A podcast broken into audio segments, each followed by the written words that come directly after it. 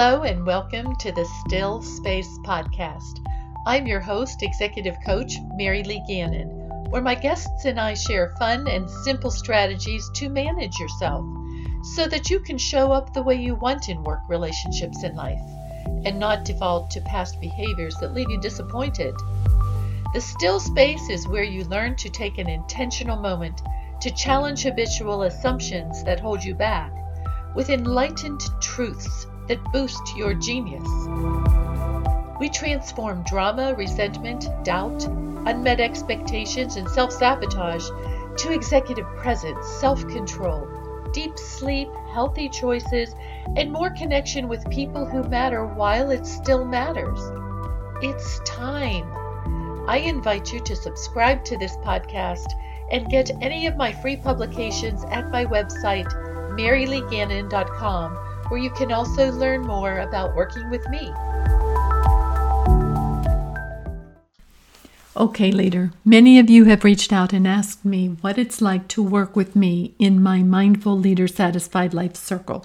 So I'm going to give you a very brief overview of exactly what you get in working with me for that six month program. You get transformation. You get walking into any room, any situation, knowing you belong, having control, having people come to you. But on a tangible basis, what does that look like?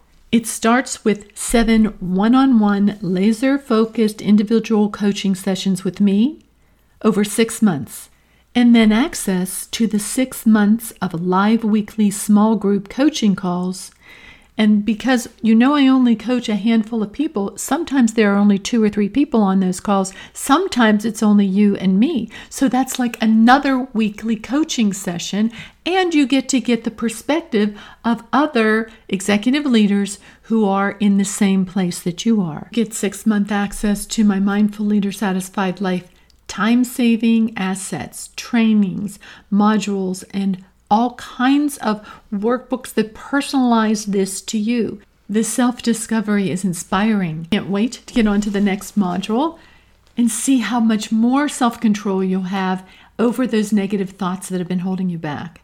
There's a private online community where we can share daily questions, but the special bonuses you have 24 7 email access to me.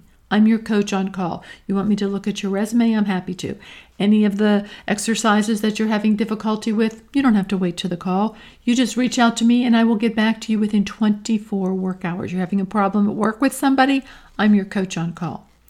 There's a leadership intake analysis that I read on my own time so that I can get more background on you and not have to use up your sessions with me. And exclusive to this program, Flow on the Go weekly planner where you can track your routines, track your gratitude, track what's changing, what's showing up for you. Well, what does this look like over the six months, Mary Lee? Okay. Number one, that first month, you notice your patterns, your habits. You start noticing the patterns and habits of others. You have defined your signature strengths and your personal values, and you're applying those. And now you're starting to dream again. You have a vision for yourself, for your career, and your life. You've stopped judging yourself and others. In month two, this is where I've taught you how to self regulate with curiosity. You process difficult and stale emotions and release them. You replace your stuck story with how you're not whatever enough and you are now creating a career plan with confidence, feeling worthy. You have self control over negative thoughts, over your behavior. And months three to six, you are playing blue sky big. You are soaring here. You are self empowered. You execute your career and life plan. You shine, apply for stretch roles if that's what you want. You have better relationships and control over your food intake, your sleep, your exercise, your self care. You have compassion for yourself. And you know that person that you really dislike? You actually have compassion for them. So there is a link in the show notes, maryleegannon.com slash consultation.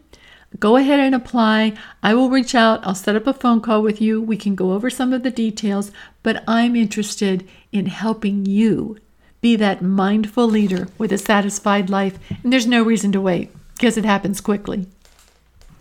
Hi, leader, and welcome to the Still Space Podcast, episode 52 Leaders Are Losing Trust. What do you do? Trust.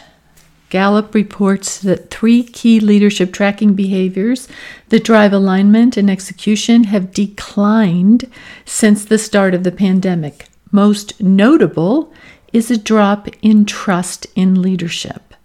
Only 21% of U.S. employees strongly agree that they trust the leadership of their organization.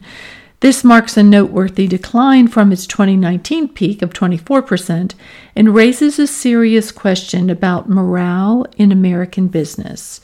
So let's think about what work was like in your office before the pandemic people were meeting in person, you pretty much knew the direction of the organization, and you knew your role and what was expected of you. Then the pandemic comes by, and now we're not even in the office. We're not meeting with the people that report to us. We're not meeting directly with our boss. And trying to manage a remote team is incredibly challenging. Most leaders report, and there are statistics on this, that they feel disjointed. It's hard for them to communicate with their team, lead their team, keep that culture strong.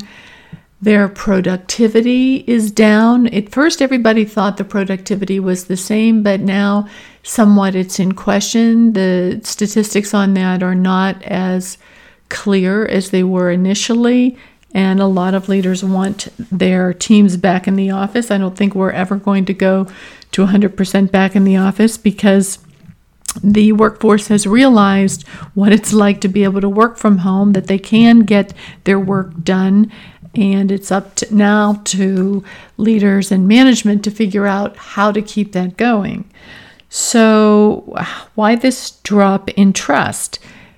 Think about it. If you're not meeting with people, if you're not standing around talking to them, if you're not eating together in the cafeteria, going out to lunch, having coffee with them, going out for refreshments after work, you don't have the same bond and you're not interfacing with people. And a lot of statistics are beginning to show that people who are not going into the office are not as positioned well for advancement because they're not getting that connectivity with the leadership team. So, this is hard for us as leaders to try and figure out okay, if trust is down nationally, it's probably down a little bit in my organization and probably down a little bit on my team. Yikes, what do I do about that? Okay, so Gallup lists three key leadership behaviors and I'm going to dive deeply into each of these. The first is that trusted leaders communicate clearly. When leaders clearly articulate their vision and the approach needed to achieve it, they offer their employees a roadmap of where to focus their energy. So many times, we as leaders assume that our team understand what's going on in our head, and that's not the case. So you know the vision for your team, for your organization, and you're working towards that and you're delegating or managing projects around that. But does the team really see the why behind what you're working on and how that fits in to the vision of your organization? So I'll give you uh, an example. I've been in my role as the president of a hospital foundation for 14 years. During that time, I've executed four capital campaigns and raised a lot of money for four different capital projects. And now I can see that there isn't a project out there where I think we can be successful. I think there's donor fatigue over these major capital projects. Four in a row is a lot. And I'm now moving the organization more into the grassroots needs of our patients in crisis, not so much capital, but now direct needs. And to help you understand what that might mean is if somebody uh, now all of a sudden is not able to ambulate and can't get to their second floor, they may have to move into a nursing home. Whereby, if we're able to put a stair glide up to their second floor, that keeps them independent in their home, not moving into a nursing home, and all of the issues that come along with that. uh, food for people who are being discharged that we know are going home to an empty kitchen cupboard. Compelling reasons that our donors are interested in that are a lot of little small things. So we're building campaigns around this. I see that the energy around this is going very well, and I'm now considering and pitching moving into an endowment campaign, which is where we will raise a lot of money, we'll set it aside, permanently restrict it, and then the earnings that that creates on an annual basis will fund these projects in perpetuity, and these are legacy gifts. Okay. I'm now seeing all of this in my own mind. That doesn't necessarily mean that my team understands when I say, uh, let's create materials around raising money for this cause, what I mean by the big picture. So I'm very careful about communicating on a daily basis to my team what I'm thinking. I think out loud with my team because I know the cost of not doing this. When I was Er, an early leader, I didn't do this. I just directed people and I didn't have the engagement near the engagement that I have today when I'm much more transparent. Not that I was hiding things before, I just thought it wasn't necessary, wasn't relevant, slowed the process. But now I can see that engaging them fires them up, gets them more creative, has them part of the process of actually creating what we're going to do. We're all excited about it. So, Again, the first key behavior is trusted leaders communicate clearly. So, what does that mean? So, because I have to communicate this concept to my board of directors, I don't see my board of directors every day. As a matter of fact, most of them I don't see but five or six times a year. So, this is a major development that the organization is going to move in a totally different direction and I have to think about how am I going to communicate this to them instead of just rolling out a PowerPoint that says, we're going to be doing this and this is how we're going to do it. And they're thinking about the why. Why are we doing this? They're risk averse, right? Most leaders are uh, risk averse when it comes to putting assets at risk or setting goals that are not going to be met. So, I'm very succinctly, and sometimes this wakes me up in the middle of the night. I'm thinking about how am I going to communicate this? So here's an example. Actually, woke me up in the middle of the night of how I'm thinking I'm going to pitch this to the board. I'm going to say, when I first came here, I saw four capital projects that I thought we could be successful doing, and we have been successful at all of those to this point. I don't see another capital project where I think we can be successful. And yes, we're raising a million dollars a year for various causes, but I think we have an opportunity to make an even bigger impact as we've moved into supporting the uh, grassroots level needs of our patients.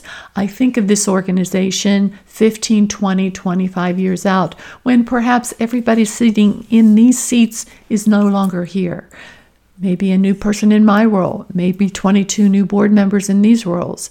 And so we have no control about what this organization is going to look like at that time. But we have 100% commitment right now to these patients that are in crisis. So, how do we make sure that no matter who is leading this organization, we have the ability to meet the primary mission here at the grassroots level need of our patients?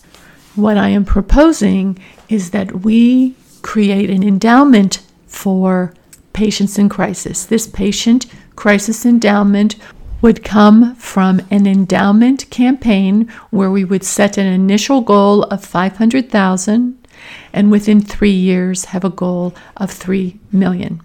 What will that do? That will spin off initially 25,000 on an annual basis and if we hit the 3 million dollar goal, we can count on $150,000 a year being set aside from now to eternity for the grassroots level needs of our patients so that they don't go home hungry, so that they don't go home in a hospital gown because we destroyed their gown in the emergency room trying to save their life, so that we continue to have special slippers for people who have serious wounds to their legs due to diabetes so that we can provide shoes for people who have lost their limb because of diabetes and they have a prosthesis, but Medicare won't pay for the shoe that goes on the prosthesis. So that if somebody breaks their walker, they won't have to wait five years till Medicare replaces that walker to ambulate in their own home. People in crisis don't get dentures or eyeglasses or hearing aids because Medicare doesn't cover that. These are people that have paid taxes and worked hard their whole lives, but now they're on a fixed income and they can't hear. So, this example that I'm giving you is how I'm going to communicate this to my board of directors and how I communicated it to my team, which is a far cry different than saying we're going to have a endowment campaign and we're setting a goal of 500,000 with a goal of 3 million in 2 years and we are uh, really excited about this and we hope you can support us. That's not the same. You can see the difference. So, again, trusted leaders communicate clearly. Behavior number two trusted leaders inspire confidence in the future. Leading change is much harder when your team can't make sense of it. Only 18% of employees strongly agree that their leaders help them see how changes made today will affect an organization in the future. And just 2 in 10 feel highly confident in their leaders to manage emerging challenges. So essentially, you're painting the picture of here is where we're going, here's why we're going there, here's how we are going to get there in the process. So when I think of this behavior with respect to the story I just told you, think common sense wise, you're saying to yourself, well, this is all well and good, Mary Lee. How are we going to raise that initial 500,000 and that 3 million in two years? Okay, so I have to then add to this presentation, and I would say it just like this. I'm sure you're probably wondering how we're going to raise this money. So let me give you our plan.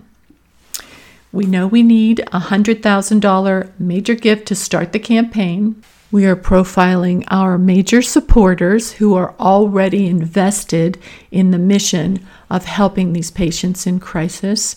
And we're going to have conversations with them, asking them for donations over two years with individual meetings. Before this, we want to create a committee of people, not necessarily all board members, of people who are interested in creating this patient crisis endowment and helping us make sure that we are able to help patients in crisis here at this hospital in the future into perpetuity. Here are the various tiers of giving to the campaign. Here is the structure of building the group of people who we will meet with. Here's the case for support for this. Here is a role play of what some of those conversations will sound like when we meet with people in their homes or wherever appropriate to discuss this. Here is who would be appropriate to go on those calls, and here's a role play of what that would sound like. So now you're starting to see the form around the function of good communication and how this breeds trust and excitement. And the third behavior is Trusted leaders lead and support change. So you can see how I'm the one pitching this shift in the organization, not only downstream to my team and stakeholders, I'm because I consider my team those key stakeholders, but also to my board upstream so that they can understand where the organization is going and be behind us and supportive and contribute to that movement.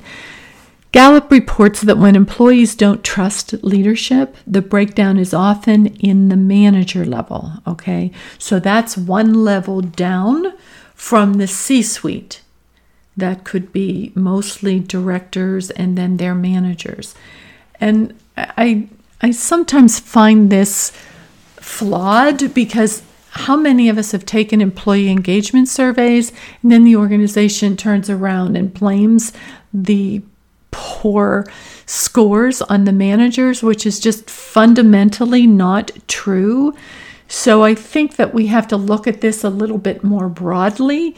From the top down, is the C suite being transparent with each other Are the VPs being transparent with the directors?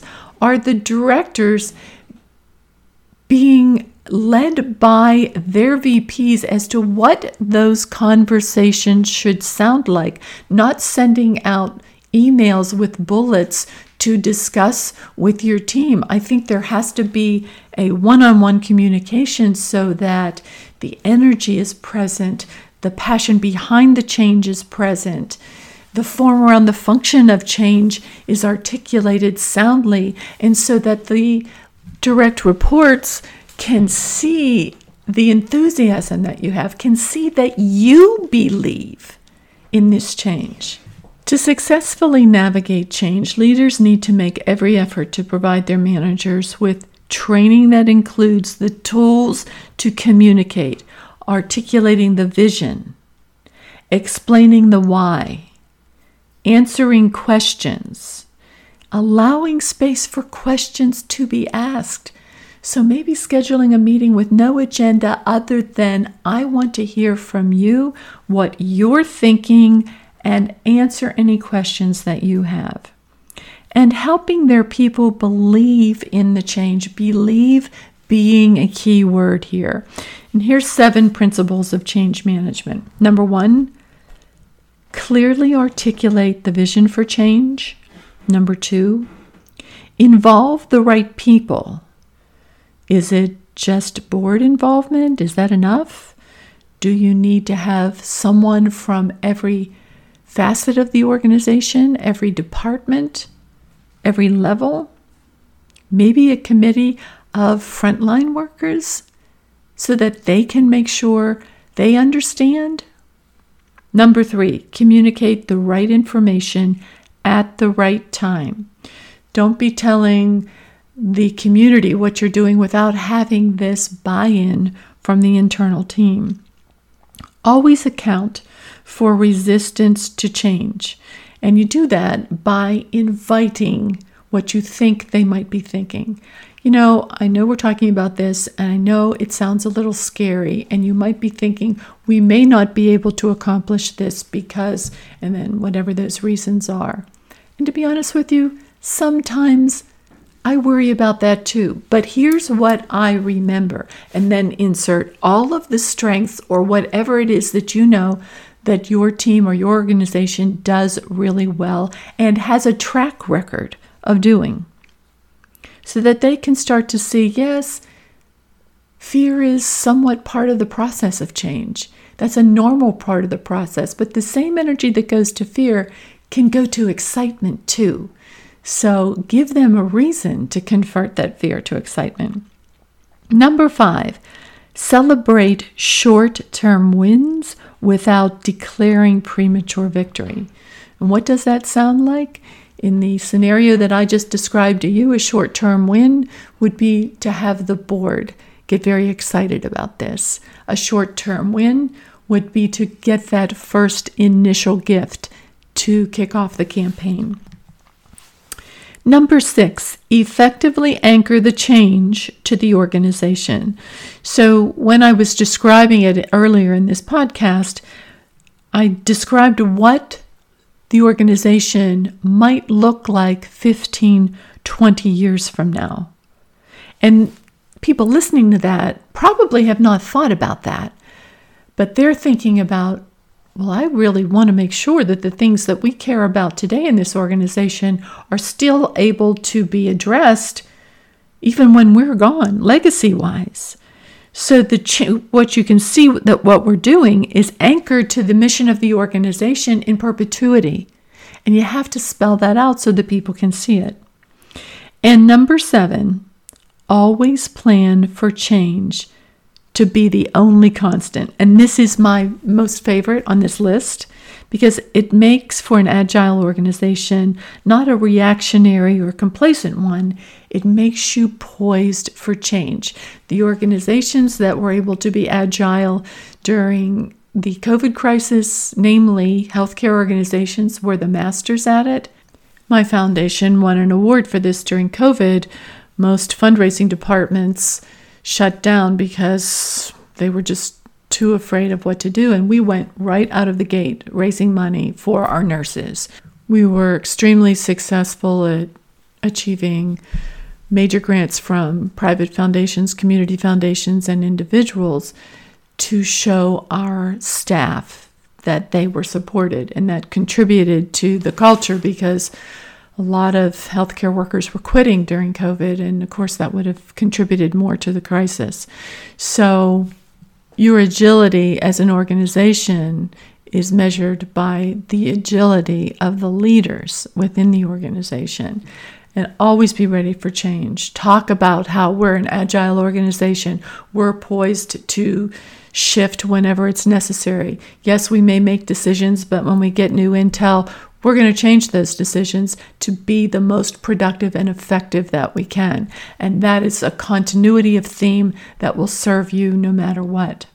In closing, I will say while trust in leadership may measurably be down, that's a key indicator for you to put those three behaviors that we talked about today into practice within your leadership, being sure to communicate very clearly, inspire a vision into the future, and lead and support change as a continual process within your processes. I know you've got this. Go get them. I'm glad you were with me today and I invite you to subscribe to this podcast and get any of my free publications at my website, maryleegannon.com, where you can also learn more about working with me.